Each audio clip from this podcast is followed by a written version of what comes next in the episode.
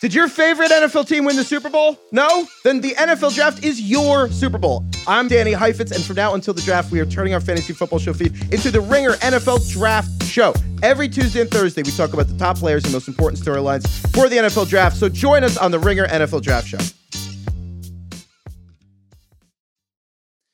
It's New York, New York, presented by FanDuel. Take a shot at betting the NBA with FanDuel, America's number one sports book.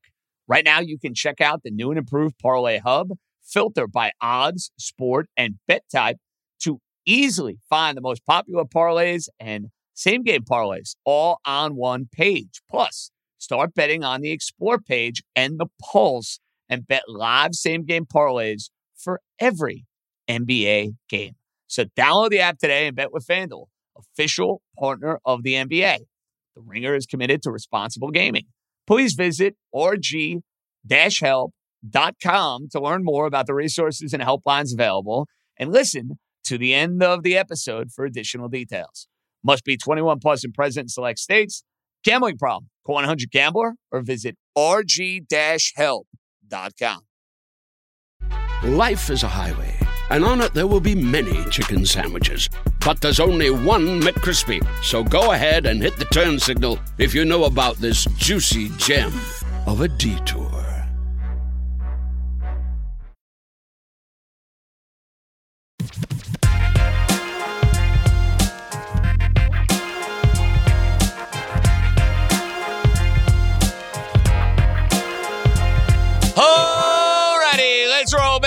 Welcome in. It is Hey Monday edition of New York, New York with yours truly, JJ John Jastremski. I hope everybody enjoyed their Easter weekend. I hope everybody enjoyed their Passover weekend. It was great to see the family. It was great to dive in to sports galore over the last 24, 48, 72 hours. And the crazy thing about this weekend to me that really hit home as action packed as it was with both baseball teams in action, with me dialed in to all the Masters on Friday, a little bit on Saturday, then waking up at 8:30 in the morning to watch the golf because I'm sick in the head. I sat there and said to myself before I left for Easter dinner, and as Nestor Cortes is doing his thing for the New York Yankees, that this is actually going to be one of the slowest weekends we have here for New York, New York in quite a while with what is a brewing with the Knicks and the Cavaliers, which will start next Saturday with the Nets and the Philadelphia 76ers, which will also start next Saturday, which means we will have a show on Twitter Spaces on Saturday night after all the basketball. You have that. You have the hockey playoffs that get going. I think Monday is what I heard. Not this coming Monday, the following Monday, as far as all the action with the Rangers, with the Devils, with the Islanders. We'll have all that cooking. Plus, we have everything that's going on with the baseball. So, long story short, it is going to be chaotic times for the New York, New York family over the next few weeks. How chaotic over the next six weeks? That is a much different conversation, and that remains to be seen. All right, a bunch of hitters I want to get to right out of the gate. I'm actually going to start first with the golf real quick. It was anticlimactic towards the end.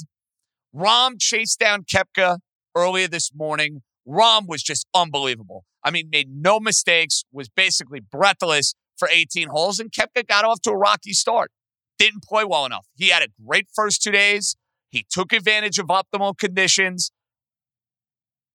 He did not finish strong. Maybe you want to tell me he finished strong over 14, 15, 16, whoop de freaking do. But Brooks Koepka does not end up winning the Masters. And Jon Rahm, who's been as good as anybody in golf, along with Scotty Scheffler, wins his second major, wins his first green jacket. It's well deserved. For those of you who follow the PGA Tour, you know the deal with Rahm. He's one of the best players in the world. So I want to salute him.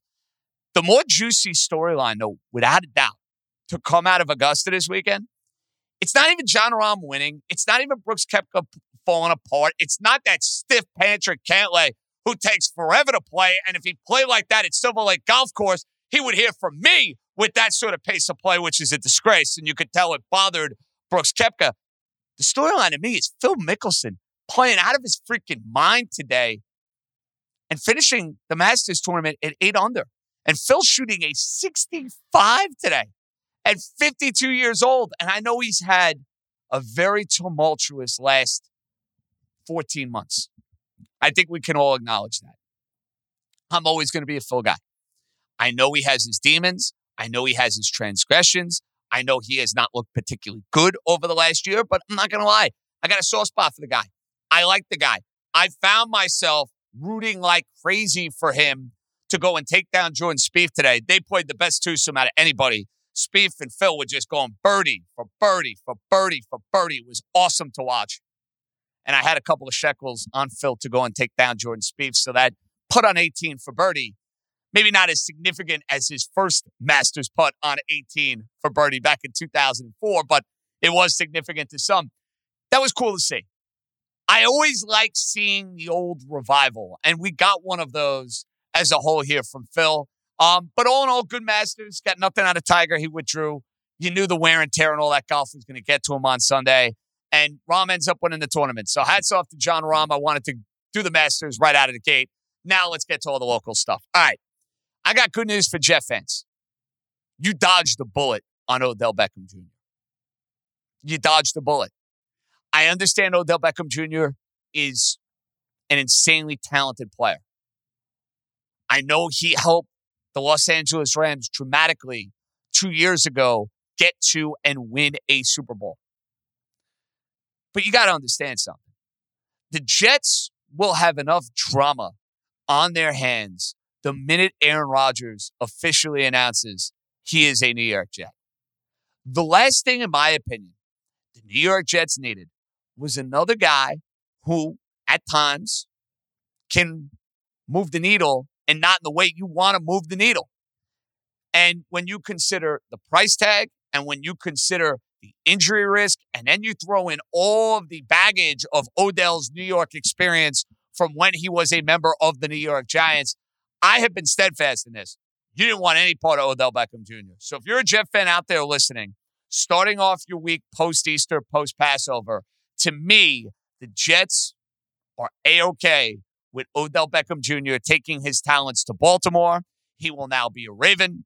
We will see if they can sing Kumbaya with Lamar Jackson between now and the draft or between now and, and the start of the regular season. But uh, considering that Odell and Lamar were spending some time together on FaceTime, if you check their Instagram pages, I would expect that we're going to see Lamar Jackson playing for the Baltimore Ravens. So I- am not screaming, I'm not crying about this if I'm a Jet fan. To me, all's okay. You got Garrett Wilson, you brought in Allen Lazard, you still have Davis here for the time being. Uh, you brought Mecole Hardman. You're fine at wide receiver. The Jets did not need Odell Beckham Jr. So no harm, no foul as far as that goes. Now, the weekend for the baseball locals. Good weekend for both. Different script for both. I'll start with the Yankees. The Yankees on Saturday morning at around 10 o'clock looked like they were going to have a real lousy weekend. Jonathan Loáisiga goes on the IL. Not that anybody cares about this, but Josh Donaldson finds his way onto the IL. The Yankees are short in the bullpen. They're down a couple of starters. They lose a game on Friday that, let's be honest, is the first game that we can chalk up to Aaron Boone doing a lousy job of making managerial moves, whether it's pinch hitting uh, Cordero with IKF and IKF coming up in like 10 zillion big spots on Friday, not doing the job, not using high leverage relievers after an off day on Thursday. And that was a boom loss. That's basically the way I looked at Friday's game. To the Yankees' credit, though, they bounce back and bounce back in a big way Saturday and Sunday, and they take the series. Couple of takeaways. One, Jhony Brito is a better starting rotation option than Schmidt. I don't think I'm exaggerating by saying this. And I know it's two starts, and I know some of you are going to say, JJ, don't get nuts. Clarke Schmidt is better off in the bullpen. His numbers, if you look as a starter and as a reliever, are drastically different. He has not done the job as a starter. Brito, on the other hand, has come into the rotation, has changed speeds. That first inning told me a lot the other day against the Baltimore Orioles. I thought he was going to give up three or four runs. First and third, nobody out. Works out of the jam, stays in the game, gives the Yankees a chance to win. And that's exactly what they did. Volpe had the big triple that kind of got him going. Aaron Hicks got his first hit of the year, which drove in the tie and run. Hallelujah for that. Stanton hit another moonshot of a home run. And the Yankees took care of business on Saturday. On Sunday, the storyline is about the captain. The storyline is about one of, if not the best player in all baseball. I'm sorry, Shohei Ohtani fans, but I'm going to give my guy, Mr. Judge, Mr. 62, all the love in the world because we actually had a question Friday night. I think my producers on SNY were trying to get under my skin a little bit. Fact or fiction? Should we be worried about Aaron Judge's bad week? And I you know, started yelling and screaming. I said, Who came up with this stupid question? How outrageous is this? He's Aaron Judge. He's going to hit. He's going to be fine. I, it'd be nice if they play that tape back for me, you know, before I do TV tonight. That would actually kind of make me look like a genius. But I'm not looking for brownie points. Aaron Judge is a beast. As long as he is physically able, and as long as he is healthy, he is going to put up monster numbers for the Yankees. He's everything you want in a player. He's a leader. His teammates love him. He plays the game the right way. He represents the New York Yankees in a first class way. You don't need me to read you the, the, solilo- the soliloquy on Aaron Judge. He's a stud. Two home runs today. I'm glad he's a Yankee. Oh, I don't know if I want to give him the big money. What? Uh, I don't want to give him nine. Well, you know what? There's certain guys you buck that trend for. Sunday's a perfect example of why you go and pay Aaron Judge and take care of Aaron Judge. You know who's awesome, Mo? How about my guy Nestor Cortes? I, I, I can't get enough. He's doing the Luis Tiant leg kicks. He's got all the deception. And he now has two very good starts to his 2023 season. Nestor Cortes is a beast. He's not a fluke. I told you that last year. I told you that going into the start of 2022. After what I saw in August and September in big games for the Yankees in the 2021 season, Nestor kind of earned his way into my circle of trust. 1000%. Guy's a beast. Good job by the Yankees this weekend. Baltimore's a spunky team. Baltimore can swing the bats. They win three straight series to start the year. Job well done. Now, I'm not going to rag on the Mets for for winning two out of three because you win a series, you win a series. Positive with the Mets this weekend, without question, is twofold. One, Kodai Senga. The Ghost Fork, they had the Ghost Fork signs, which, by the way, was an unbelievable touch by the Met fan. And it's the idea of Senga going up against the same opponent in consecutive starts and doing the job in consecutive starts. That's awesome to see. Now, it is the Marlins, so you do have to put a grain of salt in that. It's one of the worst teams, I think, in all baseball. But it sure beats the alternative of Kodai Senga getting shellacked in his first two starts. Stuff looked good. Pitched with confidence. Pitched with a purpose. Went deep into the ball game. So far, you got to be really pleased with what you saw out of Senga. That's number one. Number two, Alonso, Lindor, their success. It's paramount for this team. The way the Mets are set up, they can't have down years out of either one of those guys. The good news is, I think Pete Alonso is probably going to lead the league or be close to it in home runs. He's off to a flying start as far as that goes. And he hit a couple home runs on Friday and then again on Saturday. And Lindor, listen, Lindor is a guy that's going to hit. I'm not worried about Lindor playing in New York. He, he has answered the bell as far as that goes. So those are the positives, right? Here's the negative for the Mets. Carrasco now in two starts, shaky. And I know you look at Carrasco's stat line, it's ugly. It's even uglier than that. Because when you give up three in the first inning against a team like that, that's dead, they are a dead team walking. It's eye opening, especially when you look at the way the Marlins have hit against everybody else. And every time they've played the Mets so far, they never hit them. I mean, Carrasco can't get through five. He's not missing bats. Gives up six hits. He gives up six runs.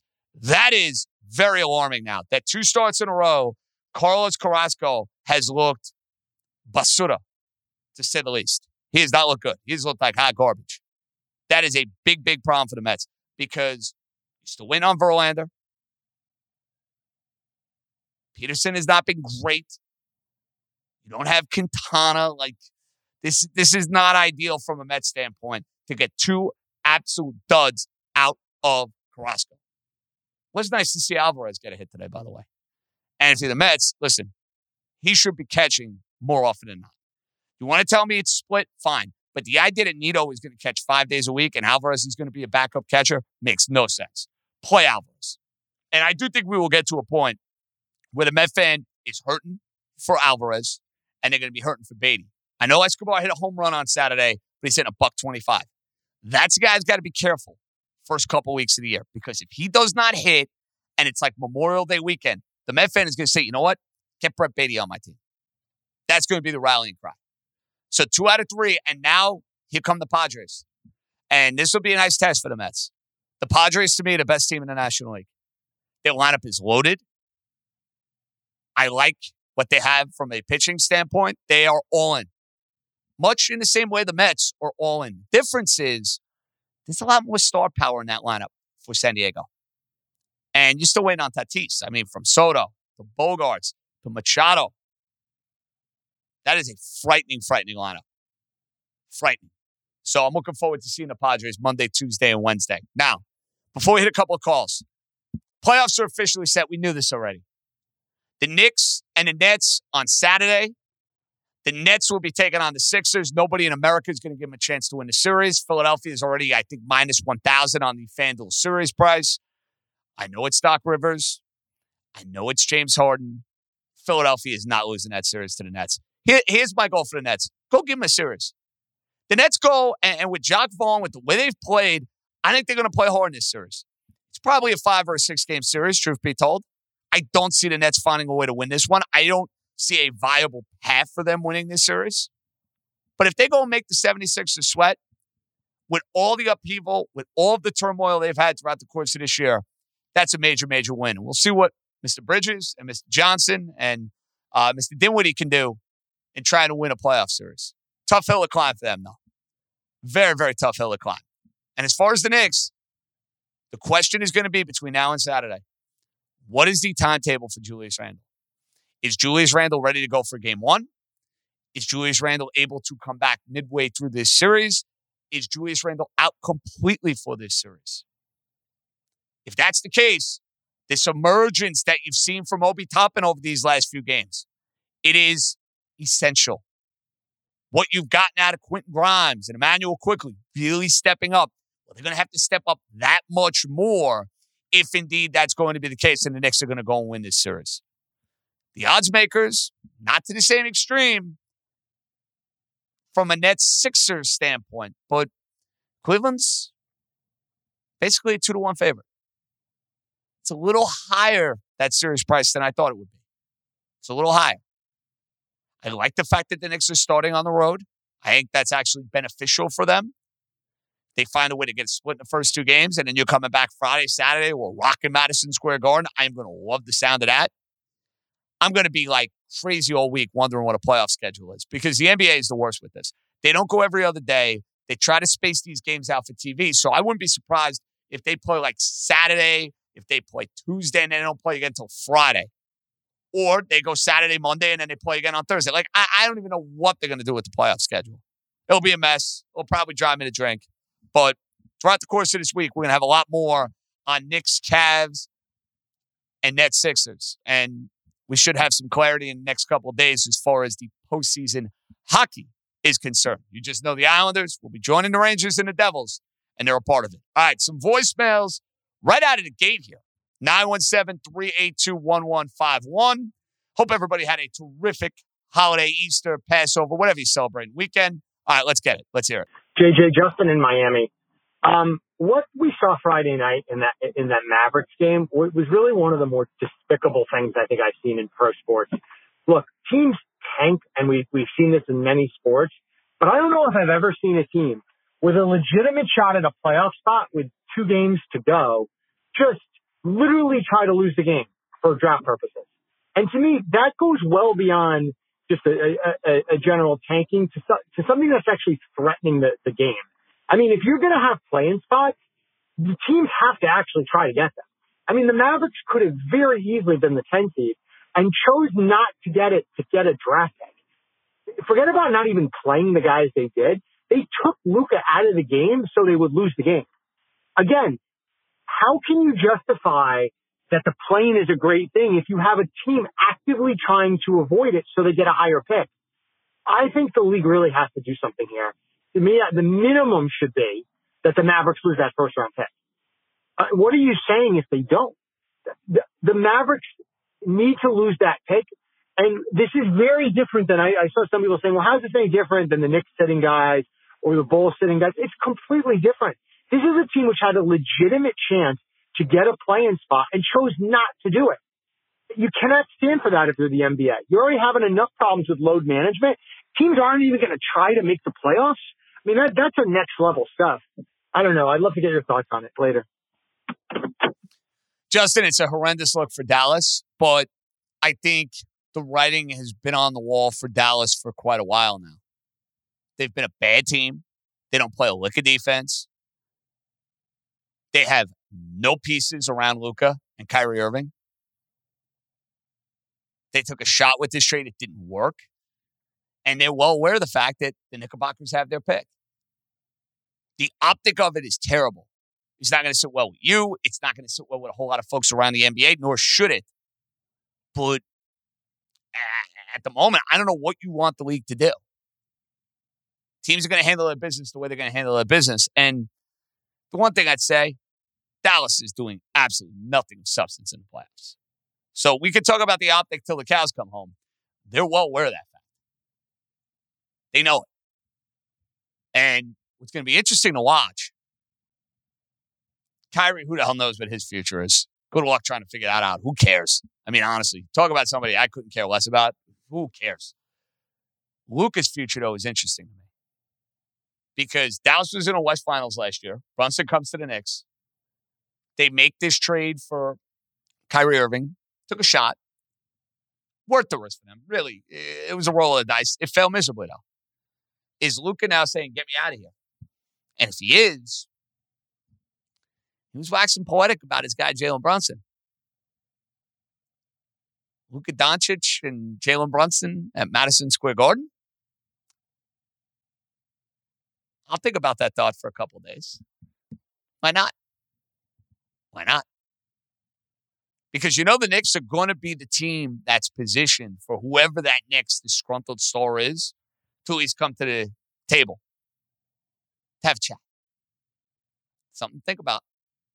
I don't want to get ahead of ourselves here because the Knicks got a first round series to get ready for, but don't be surprised that ends up becoming a storyline at some point in time. All right, let's take one more.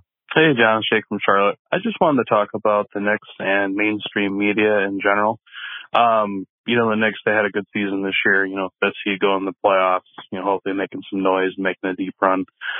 But the main thing I'm calling about is mainstream media doesn't give the Knicks this year the respect they deserve. Um, you know, you have two all NBA caliber players, Jalen Brunson and Julius Randle, and now they're saying that you know you can't have two Knicks players on there. I believe that Jalen Brunson should be all NBA, you know, team point guard. You know, you know, third team point guard. He should get that honor because you know he's done everything for the Knicks this year. Him and Randle both. I know Randle's pretty much a lock for it. And then for the most improved player, uh, you know, Immanuel Quickley, he deserves that award um, over Malcolm Brogdon, but people are going to complain because Brogdon plays for a better team and what Quickley starts too much. He starts too many games or he's, you know, in quotation marks, too good to win the award. It's just a bunch of crap, to be honest with you. Um, you know, I feel like Brunson, Randle, and Quickley should be honored for the seasons that they have. You know, it's not the end all be all, but you know, it is nice to get some recognition every once in a while for, you know, having, you know, being being good at your job. Anybody wants that. You know, you want the recognition you deserve, and um, hopefully the Knicks kind of put that chip on their shoulder and you know make some noise in the playoffs. But all right, man, go Knicks. Thanks. Bye. Jake, that's the best way to do it. If you're a guy like Jalen Brunson and you don't find your way onto the All NBA team, go and stick it to the Cleveland Cavaliers. Quickley should be the sixth man of the year. He's been brilliant for the team all year. He's gotten better as the season has gone along his emergence in this rotation to me is one of the pivotal turning points in the next season as a whole. And the fact that he torched the Celtics, and I know Brogdon didn't play in that game, but the way he torched them, uh, to me, that was the sort of performance that put him over the top as far as I'm concerned. Oh, I'm biased. I'm not going to lie. I really have loved what I've seen out of Immanuel Quickley this year. But use it as fuel. Now, I do think Randle will end up being all NBA. I expect Randle to be all NBA. Quickley, I mean, you're basically flipping a coin between he and Brogdon. Not sure if he's going to win the award. Brogdon was basically the preseason favorite all year. Quickley kind of surpassed him for a little bit, and Brogdon looked like he took it back. Brunson, I'm telling you right now, is not going to be all NBA. He's not. As good a year as he's had. Remember, they didn't name him the All Star team. So he's going to fall short. I'm not going to run through the laundry list of guards that are going to end up being ahead of him, but he's not going to end up being there. Good. We know what Jalen Brunson has meant to this Knicks team all year. And if the Knicks are going to beat the Cavaliers, it is imperative for him to be great. Not good. He's going to have to be great for the Knicks to go and win that series. All right, we'll have a little fun. This guy was out in Vegas with me. I'm sure he loved the Masters. Big golf guy. And we'll run through the smorgasbord. We'll run through a little potpourri, a little bit of everything with the uh, the great Chris Lopresti, who will be doing television with me in a matter of moments. I hope he makes it here on time for that matter. Uh, C-Lo's up next. Life is a highway, and on it there will be many chicken sandwiches. But there's only one McCrispy. So go ahead and hit the turn signal if you know about this juicy gem of a detour. Two guys drove to work. Neither guy wore a seatbelt. One guy got a ticket. One guy didn't. The same two guys drove home. One guy wore a seatbelt. One guy didn't. One guy made it home. The guy not wearing his seatbelt didn't. Don't risk it. Click it or ticket. Paid for by NHTSA. So we welcome in a guy who's been up, I think, since seven in the morning. Uh, I don't know if he's gotten any sleep since our Vegas excursion, but he's here with me. We did TV. We're a week out from the Ranger playoffs, baseball, Masters, a lot of stuff to cover uh, with my guy Chris Lopresti. First off, um, have you survived Las Vegas yet? Number one. I survived. Uh, I got out, I think, at the right time. Had I stayed another day or two, like you lunatics, it, it might have been a different story because I did pretty much from the moment I landed back in New Jersey slash New York, had the the head cold, the sneeze, all the you know the Vegas flu, which many yes, of us are, I can understand. Yeah, that. plus you know change of seasons, allergies, stuff flying in the air. But it was only a couple days. The sniffles, a little scratchy throat. You know, we get over that, and I was fine by Easter Sunday. It's all good. Um, I will get you a highlight of the trip later on because I have more pressing. I have more pressing things I need to get to. There Yeah. are a lot of options. Um, you're a big golf guy, so I figured you'd be a perfect guy to have on. Masters today, let's be honest, did not get the drama that I think we thought we were going to get with Koepka and with Rahm. The idea that Rahm was chasing down Koepka. The minute Rahm got the lead, C-Lo, it was over. It felt like Brooks was out of sorts. Rom just playing too well. Were you bummed out we didn't get the drama maybe that you thought we were going to get? I was because let's be honest. I mean, look, the master. It's I always look forward to this. It's iconic, all that. But we haven't really had a lot of 18th hole or even down the stretch drama for a couple years now.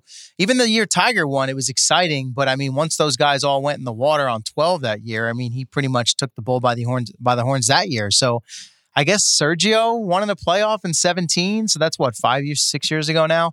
Uh, I did. I locked in on the final pairing. Uh, I think they were on seven and it was tight. And I'm thinking, okay, this is great. I'm going to watch the rest of the way. We get some drama. All of a sudden, Spieth's making a charge. Mickelson's making a charge. And I'm thinking, this maybe we get a playoff out of this. And it just never materialized. So give Jon Rahm credit. After that four putt on the opening hole on Thursday, with very few exceptions, he was just rock solid. He had the game in full control, no major mistakes. The, you know, the confidence in the way he was swinging the club, walking the course, everything was there. He checked all the boxes. So, congrats to him. Best player in the world, Scheffler or Rahm? I think at their at their peak, at their height, I still think I think Rahm is more talented. I I, really do. And this was honestly one of the first weeks. I think this was the most outwardly frustrated I've seen Scotty Scheffler. He was screaming at everybody. Yeah. The caddy Yeah. on the putting green. I've never seen him And now like I that. have to think part of that was just the weight of being the defending champ and trying to run it back and do it again. Um, but very uncharacteristic for him. So maybe something to keep an eye on moving forward. But he held it together. He still finished, what was he, T9, T10, something like that. So did not have his game firing and still right there. It's an interesting debate right now because it's kind of the world number one ranking keeps kind of get passed around. Guys aren't staying there for a while. But uh, yeah, when Rahm is clicking, and this is what his fourth win already this year. I mean, he is ultra talented. Uh, one more note on the golf. Were you surprised with how well a lot of these live guys ended up doing? I mean, listen, Mickelson. Mickelson shooting 65 today, and I bet him. I told you this. I yeah, bet him to beat You're Spieth a Phil guy, yeah. I'm a Phil guy. He was plus 230. I'm like, all right, he's playing well. I want to root for something. Sure. Other than the final pairings, I said, screw it. I'll throw it on. He's playing out of his mind. Spieth is still beating him until the final hole where he birdies and, of course, Spieth bogeys. Yeah. But Koepka played well. Reed played yeah. really, really well. A lot of these LIV guys did their job this I week. was. Now, there were a few that went the other way, a couple withdrawals, but those three, I was surprised from the standpoint of I didn't know what to expect because of the type of golf and the environments they've been playing in.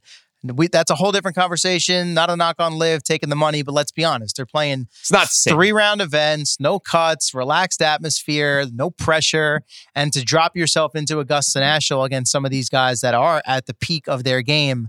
I get for those three, there was you know the course familiarity at Augusta is a big deal. Koepka's been there, hadn't won. Obviously, Phil's won. Obviously, Patrick Reed has won as well. So from that standpoint, of the live LIV guys, didn't shock me that those three were the ones at the top, but for them to be as close as they were and in contention was a little bit of a surprise. That was impressive. All right, let's do a little of the baseball stuff. Um, it's so early. I mean, yeah. I feel like it. It's like I gotta give it at least a month and a half, yes. two months to marinate. And like some years, the slow start really will get to you. From a Yankee standpoint, right now, they're I'm fine. like, listen, they have a ton of injuries. Yeah. All right, great. I'm not worried about Volpe. We were talking about this a few minutes ago off air. They won their first three series. Yeah. So despite the injuries, despite some of the concerns I have with issues on the team, you win three straight series to start the year. And still, it seems like Judge picking up right where he left off. My goodness. And even yeah, and even better than he was at the beginning of last year. So you wondered where it would would there be a little bit of a hangover? I got the contract now, and he has just taken the bull by the horns. He looks great, which is awesome. It's just one of those things as collectively as a team. Yeah, there's always going to be question marks and concerns. Same goes for the Mets. I'm sure we'll get to them in a second. But this time of year, just don't bury yourself. That's really all it comes down to. So if the Yankees are winning series, a couple guys are struggling, injuries, you know, question marks, that's fine. But just take advantage, win some games when you can and then kind of see how it all plays out as you get into that middle portion of the season. And I'm proud of us because neither of us, at least for the time being, are sounding the alarm at all on Volpe. And I know he's not gotten off to a good start. I know the strikeouts are probably a little bit too high. Yeah. I thought that triple for him was enormous yesterday. Yes. And I know, listen, C-Lo, he's not hitting. The numbers are not what they want him to be. But it kind of like every now and again shows you, all right, he's fine. He's not overwhelmed. It's going to come. That's kind of, do you have that mindset with Volpe? I feel like it's going to come. I do so far. And he kind of alluded to as much about the triple after the game, especially they gave him the whatever the, the belt. Yeah. Yeah. yeah. So, I mean, I try to make the kid feel good. Sure. Sure. Which is good. I mean, that shows, that speaks to the leadership. You can tell Judge is doing his thing with him, which is great. Um, I don't have concerns yet from the standpoint of I've not seen it affect him in the field right? Remember the early issues and questions we had about IKF last year? It was kind of like, wait a second, this guy's supposed this to be a guy's shortstop, shortstop, right? Gold Glover. So to ass. me, he's he's been smooth. He's looked the part there. He's taken his walks. He, we know he can run the bases. He can steal bases. So if he's not racking up the hits and the production offensively, at least there's other ways he's contributing. He seems to have his pretty good head on his shoulders. Seems to be grounded, and he did get off to a slow start in the minor leagues last year he kind of didn't heat up until I want to say it was maybe the back end of May, early June. So what I said to you off air, my only concern is we know how it goes here with the fan, with the Yankee fans and on the big club. When you're, I don't, they don't care who you are. You're not producing. At some point, you're going to hear it. So that's more my uh, though, that's the, my only my concern. only counter to that would be it's always more so C-Lo, the free agent, and the guy more so, yes, than the homegrown guy. The more fan so, base, yes. for whatever the reason, gives the homegrown guy, and I think especially the homegrown New Jersey guy, right. that much the more Yankee bullied. fan. You know what I mean? No, I understand, but if he's hitting a buck forty a oh, month from now, Day, we're gonna have a different you conversation. know, and all of a sudden I saw uh, Peraza's got a hamstring and AAA. So again, it's sort of looking a little too far down the road and trying to project how bad things could get, like worst case scenario. We're not obviously not far from that.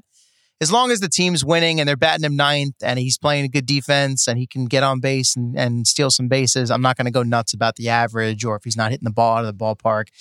And it's not even an expectation level for me. It's me just wanting to make sure that like his his progression continues and they don't stunt his growth or it doesn't become too overwhelming or there's not so much pressure that he feels the weight of the world. I just want to see this kind of be a, a smooth process. And it never fully is. There's going to be ups and downs, peaks and valleys. I get that. But I'm pulling for him. See, I'd be a little bit more concerned about the Mets. Like if you're looking at these two teams right now, because this age in the pitching staff, Yep. Carrasco looks awful. Uh, Scherzer, listen, faded the last two years. Yeah. I think he'll be fine. Scherzer, but that's a question you have. Verlander, whenever he comes back, he's got age that he's dealing with. And then the bottom of that lineup for the Mets. I mean, there is some there's some holes right now. Escobar right now is a problem. The DH spot is a problem. Like if I'm going to compare, like listen, five and five Yankees that win their first three series. Both teams, relatively speaking, are Right. fine.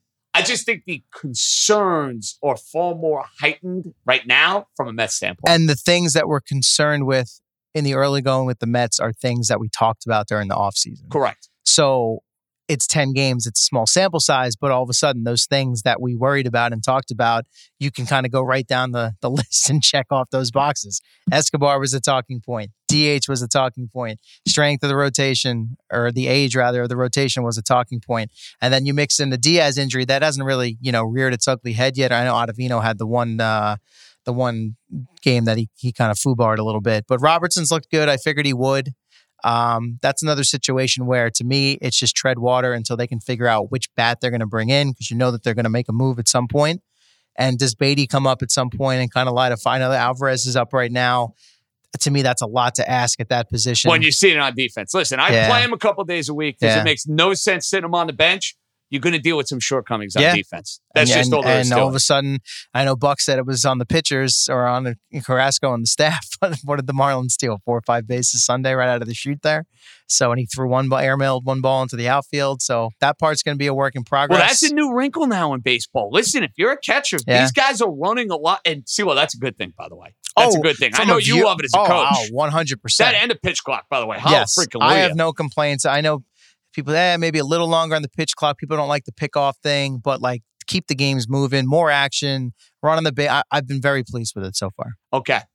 You're Rangers. Yes. You have been a guy. Anytime we talk, Yes. don't worry. They're going to be fine. They're going to be fine. They're going to be fine. Yes. We are now a week out from the end of the regular season. On your gauge meter of one, you're very alarmed, very concerned, sounding alarm. This is a disaster. 10, supremely confident. Where are you with the Rangers? Um, overall, just looking at the Rangers, I'm probably at a eight to eight and a half. So that's very confident. Now, Okay. when you factor in the team they're going to play in the first round, maybe more like seven, seven and a half. That's how much respect I have for what the Devils have put together this year. And I, now, look, all of a sudden the playoffs, the postseason lights come on. It's an inexperienced Devils Never team been for there the, before. for the most part. Now they have some guys that have done it. They brought in some veteran, like you know Ondrej Palat, Stanley Cup winner with the Lightning. Uh, Dougie Hamilton's a veteran player. They brought in Timo Meier from San Jose. Maybe not so much from the postseason experience, but it's not a it's not a team just stacked with kids. They have some kids. Um, but top to bottom, they're very good defensively. The goaltending's better this year. So just looking at the opponent and how good they've been all year, every time I thought the Rangers were going to catch them, the Devils have put together a streak and just kind of held them off. Now, technically, the Rangers could still finish ahead of them and get the home ice, but to me, in this series, it's irrelevant. It's it's local. There's going to be a ton of Ranger fans at Prudential Center, no matter what. It's not a knock on the Devils. It just is what it is. It's the reality. Looking at the Rangers, the fact that Ryan Lindgren's back and seems okay is huge for them heading into the playoffs. They got two games left. Keep him in bubble wrap. They need him to be successful. I'm a little concerned about Patrick Kane. Um, I wanted to give it whatever it was, three, four weeks after they made the move. He's been okay. Missed a couple games this week. He's got a hip issue that's going to need surgery in the offseason. I'm just hoping, and I know he came back and played uh, the other night uh, in the shutout against Columbus. I'm just hoping that he's got enough left in the tank to get through these playoffs. Because one thing we know about the Rangers, they usually play these long series, and that wears you down. They don't have short series. No, and I can't be- think of any unless they get bounced. No, when they win, it goes six, seven there games. are very few of them. So if they could ever find a way to get a quick one, and I don't anticipate that against the Devils, you know, you run into a team that had a, uh, you know, a softer series and only played a few. You saw it, I thought, against Tampa Bay in the conference final last year. Rangers got off to the quick start. Tampa Bay was a little rusty because they hadn't played, and then as that series went along, the Rangers looked absolutely gassed. So I'm just hoping we don't get to that point this year. Um, what is the qualification for you? Successful Ranger season. Because listen, it's different now. Last year they made the conference finals. Yeah, They gave you Unexpectedly, a good run. It was feel good. Feel like that no longer No. is the case when you make the trades they did and you're a year removed from a conference final. What, in your opinion, would qualify as a successful Ranger season? for me, I need to see them back in the conference final, and then to me, Minimum. for me, yeah, I think they need to win the. I need to. They need to get out of this metropolitan bracket. So that would mean beat tough, the Devils and likely then the Hurricanes, Carolina. assuming Carolina gets through the first round. Got yeah, so that's where it's at. I'm not trying to say that's a cakewalk. Like I, again, I could easily see both of those series being six, seven games apiece. And or the Rangers losing either of them, but then to me that would be a failure and a disappointment when you consider how much they put into this year. Not that they gave up a ton to bring in Tarasenko and Kane and the other guys that they brought in, but you know their cap situation doesn't get better; it gets worse moving forward. It's going to be tricky. They've got Filipino locked up long term, but they've got some other tough decisions to make once they get through the playoffs. Whatever happens, happens. But to me, getting back to the conference final, and then if it's Boston, you take your shot. You know, everyone thinks Boston's going to just cakewalk through the playoffs here. It doesn't always work that It way. usually hockey-wise. doesn't, hockey, it doesn't. right? They've been. I mean, it's been a an historic regular Special season team. for them. They're very deep, talented, goaltending, uh, playoff experience, veteran leadership. They check all the boxes. Once the new series begins, it guarantees you nothing. But if the Rangers were get were to get to a conference final, ultimately lose to the Bruins, and if Boston went on to win the cup, could I say, you know, hey, look, they gave it their best shot, it didn't work out? Yeah, but it'd still be a bitter pill to swallow because every year that goes by, we get further and further away from 94. And they're in this window right now where they're good enough to win. But one of these years, you've got to get all the way there. I set the over on the number. Ranger playoff wins in a postseason at seven and a half. Is that a good number, or am I shooting it too low? Um, I think it's a good number because they need eight to get to the conference final. I think seven and a half is a good number. Yeah. Assuming they're going to be favored against the Devils, it's probably going to be Slight. A, slight. I'd Yeah. say they're like minus one twenty against the Devils, Slight. and I think they would be maybe slight dogs. Pick them against Carolina. Possibly. I don't, I'm trying to remember what the number was for that series last year. Carolina was favored. I want to Yeah, say. they were. they were favored. And you know what? I, I I'll admit, uh, the Devils scare me more than Carolina. And I- Really? and I'm probably basing that too much off of last year when The Rangers turned it on, and ended up beating up Carolina, and they the caught end. some luck. You know, Ca- Carolina had injuries. Their goaltending hasn't been great again this year. And one of their best players, uh, Svechnikov's out for the year. He had a, I think it was a knee injury like a couple weeks ago, and he's done. So that's that's key. But that's a good team with a good head coach. Rod Brind'Amour is legit. So, and I'm sure they'd be looking for payback. So both to me, both series are very compelling, and they're going to be, like I said, I think it's going to be a war. Both of those series. I, I don't I don't see the Rangers winning either of those series in you know four to five games. I think you're looking at six and seven gamers for both of them. um, the Knickerbocker win total. I think it's funny. The Rangers would be like in the seven and a half Yeah. range. I would put the Knickerbocker win total Three at and a two half? and a half. Two and a half. Okay. Two and a half. What's this? What's the line on that series, by the way? Uh, you wondering? I know it. Yeah, that's why I'm Cleveland. Of course, I know you know it. That's why I'm asking you. Cleveland is I a asked you for Nets Sixers, and you had it, and bang, minus a that's top of thousand. Um, yeah. Cleveland is a two to one favorite in the series, Really? Okay. which I think is factoring in the Randle injury. sure. Number one. Yeah, we don't know where that's at. Cleveland has home court. Let's be honest. Cleveland was a better team throughout That's the regular fair. season. That's fair. So two and a half. Yeah. So it's a matter of can they get to a seventh game? They have to play well in this series. You know, I know there's some Knick fans saying it's a failed season if they don't win in the first round. I don't believe that for a minute. If they go and play Cleveland and it's a hard fought six or seven game series Yeah. and Cleveland's the better team, I can accept that. What I can't accept, C-Lo, is what happened two years ago against Atlanta when they got absolutely punked and embarrassed and Yeah, were Randle was a mess. Yeah. three, four, and five. I can't have that. I don't see that. uh, Look, I, I again, I don't know where he's at status wise, but just to me, Brunson's presence changes everything. 100%. And now maybe I'm putting too much into what we saw in the regular season with him, but I mean, ask ask Dallas, and I, I don't you don't need to ask them because they've been asked recently, and they, Luka Doncic was pretty honest about how much they miss him. So I think that's got to be a factor. Uh, Toppin's look pretty good, but I wonder quality of opponent. Th- these NBA And these games NBA down the games, stretch, well, let's man. be honest too. These, the- uh, yeah, this season's too long. And I said it in baseball, it's too long in the NBA and the NHL too. yeah. I don't need to see the end of these NBA games when there's so much load management uh, ad nauseum. Oh, And now God. you're in a situation where either guys are resting or, or guy, you know, it's enough. Draft enough. picks, lottery, Too all much. that stuff. Yeah. Cut it to yeah. 60, 65 games. Everybody would win there. Yeah. No, Turn look, your product. I'd like look, it's a spicy matchup because of the Donovan Mitchell aspect. You get to see Brunson, playoff games at the Garden, all those good things. Yeah, I would say it would be disappointing if they didn't get to a sixth or seventh game. Minimum. Absolute minimum. All right. Final one. I'll let you ponder this one a little bit. There were a lot of lowlights. There were a few highlights from the uh, couple of lowlights, like the uh, JJ uh, tee shot. Oh, well, it was multiple ceremonial Well, honorary T-ball. And you know, Water I balls, actually as I tried. So this course we played, by the way, which was no joke, Very Reflection tricky. Bay. Yeah. I said, all right, first shot, no range. I said, let me go with the five iron. I didn't hit it poorly. It's not like I hit it five feet, And and but just it didn't get off the ground. and to be fair, I mean, he had not he, everyone that teed off on one. I'm gonna say it was almost 100 yards of water to cover. Is that Yes. fair? yes. So intimidating on the tee. Just number mentally. one, having no Well, range. that's why I pulled having out no range iron. warm I up, said, yeah. pull the five iron Yeah. out. Just put one out there. Everybody Yeah. cheer, go nuts. Right. And he Both did the water. Right. Then he had to do a second one. And we all mocked. And then I got up to the tee and I put two in the water myself. Well, there you go. That makes me feel better. so that would not be the highlight of the trip, I assume. I mean, listen, the course was awesome, beautiful, scenic, and then I got to the we got to the to the turn. Everyone went inside for like a hot dog and a beer. I I needed to use the bathroom, and let's just say You gotta go. You gotta go. on the other side of using the bathroom, front nine went out in 54, came in in 43, and that that included a double on 18. So it was a tale of two nines for C-Lo out there in Henderson, Nevada. That's one hell of a. So that was your highlight of the trip. I was like, oh my god, nine. I'm not going to break hundred here, and I did. So that was good. The back was the back was good to me. Well, Yeah. buddy, the weather is warming up. We have playoff hockey on the horizon. Yes. So I need a jersey round one of these days. Let's go this week, man. uh, it's end of the Thursday, week. I'm off. It's supposed to be like 80, 82 to 85 degrees, I think. Let's put it in the Let's, calendar. let's do it. The beak is alive. That's Chris Lopresti, SNY, FAM. By the way, the makeover. You look good. And that sweatsuit's got to go. Yeah. I mean, I'll tell you this. I had a number of people come up to me after and say, I like the sweatsuit. There you go. Good for you. Uh, did Joe Douglas say anything to you? Um, nothing newsworthy. I walked off stage.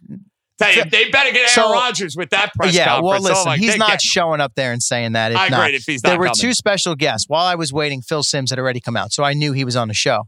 I go backstage through the door, and there's Simms talking to Joe Douglas, and I'm like, "Oh, special guest number two. There you go. So I was growing on, growing him. I'm like, you listen to the show?" He goes, "Oh yeah, I listen." I'm like, "Do you listen or do they bring you stuff?" He goes, "No, I listen." I'm like, "Eh, okay. I'm not sure if I believe that." well, listen, take it for what it is. Um, I'm glad you had a good time. Yeah, it was fun. You survived Vegas. You survived a little comedy show. Yeah. And now the home stretch of April, my friend, Let's which do it. Ranger, Knick, Lot a going lot of on. action at Madison Square Garden, plus all the baseball. That's our pal, Chris Presti. I'll see you, buddy. Thanks, pal. This episode is brought to you by State Farm. You might say all kinds of stuff when things go wrong, but these are the words you really need to remember. Like a good neighbor, State Farm is there. They've got options to fit your unique insurance needs, meaning you can talk to your agent to choose the coverage you need, have coverage options to protect the things you value most. File a claim right on the State Farm mobile app and even reach a real person when you need to talk to someone. Like a good neighbor, State Farm is there. Always fun with my guy Lopresti. We got to get on the golf course. Can't wait for that. C-Lo hits the shit out of the ball. Just, just throwing that out there. Small guy hits the ball a country mile. Couple things. Number one, bad job across the board, not giving you more from Phil after the round. I get it. He's a pariah. I get it. The tour can't stand him. The guy at 50 something years old shot 65. Can, I get an interview with Phil and, and Amanda Balionis Renner, please? Is that too much to ask? I asked like multiple people. I go, where was the interview with Phil and Amanda? There was none.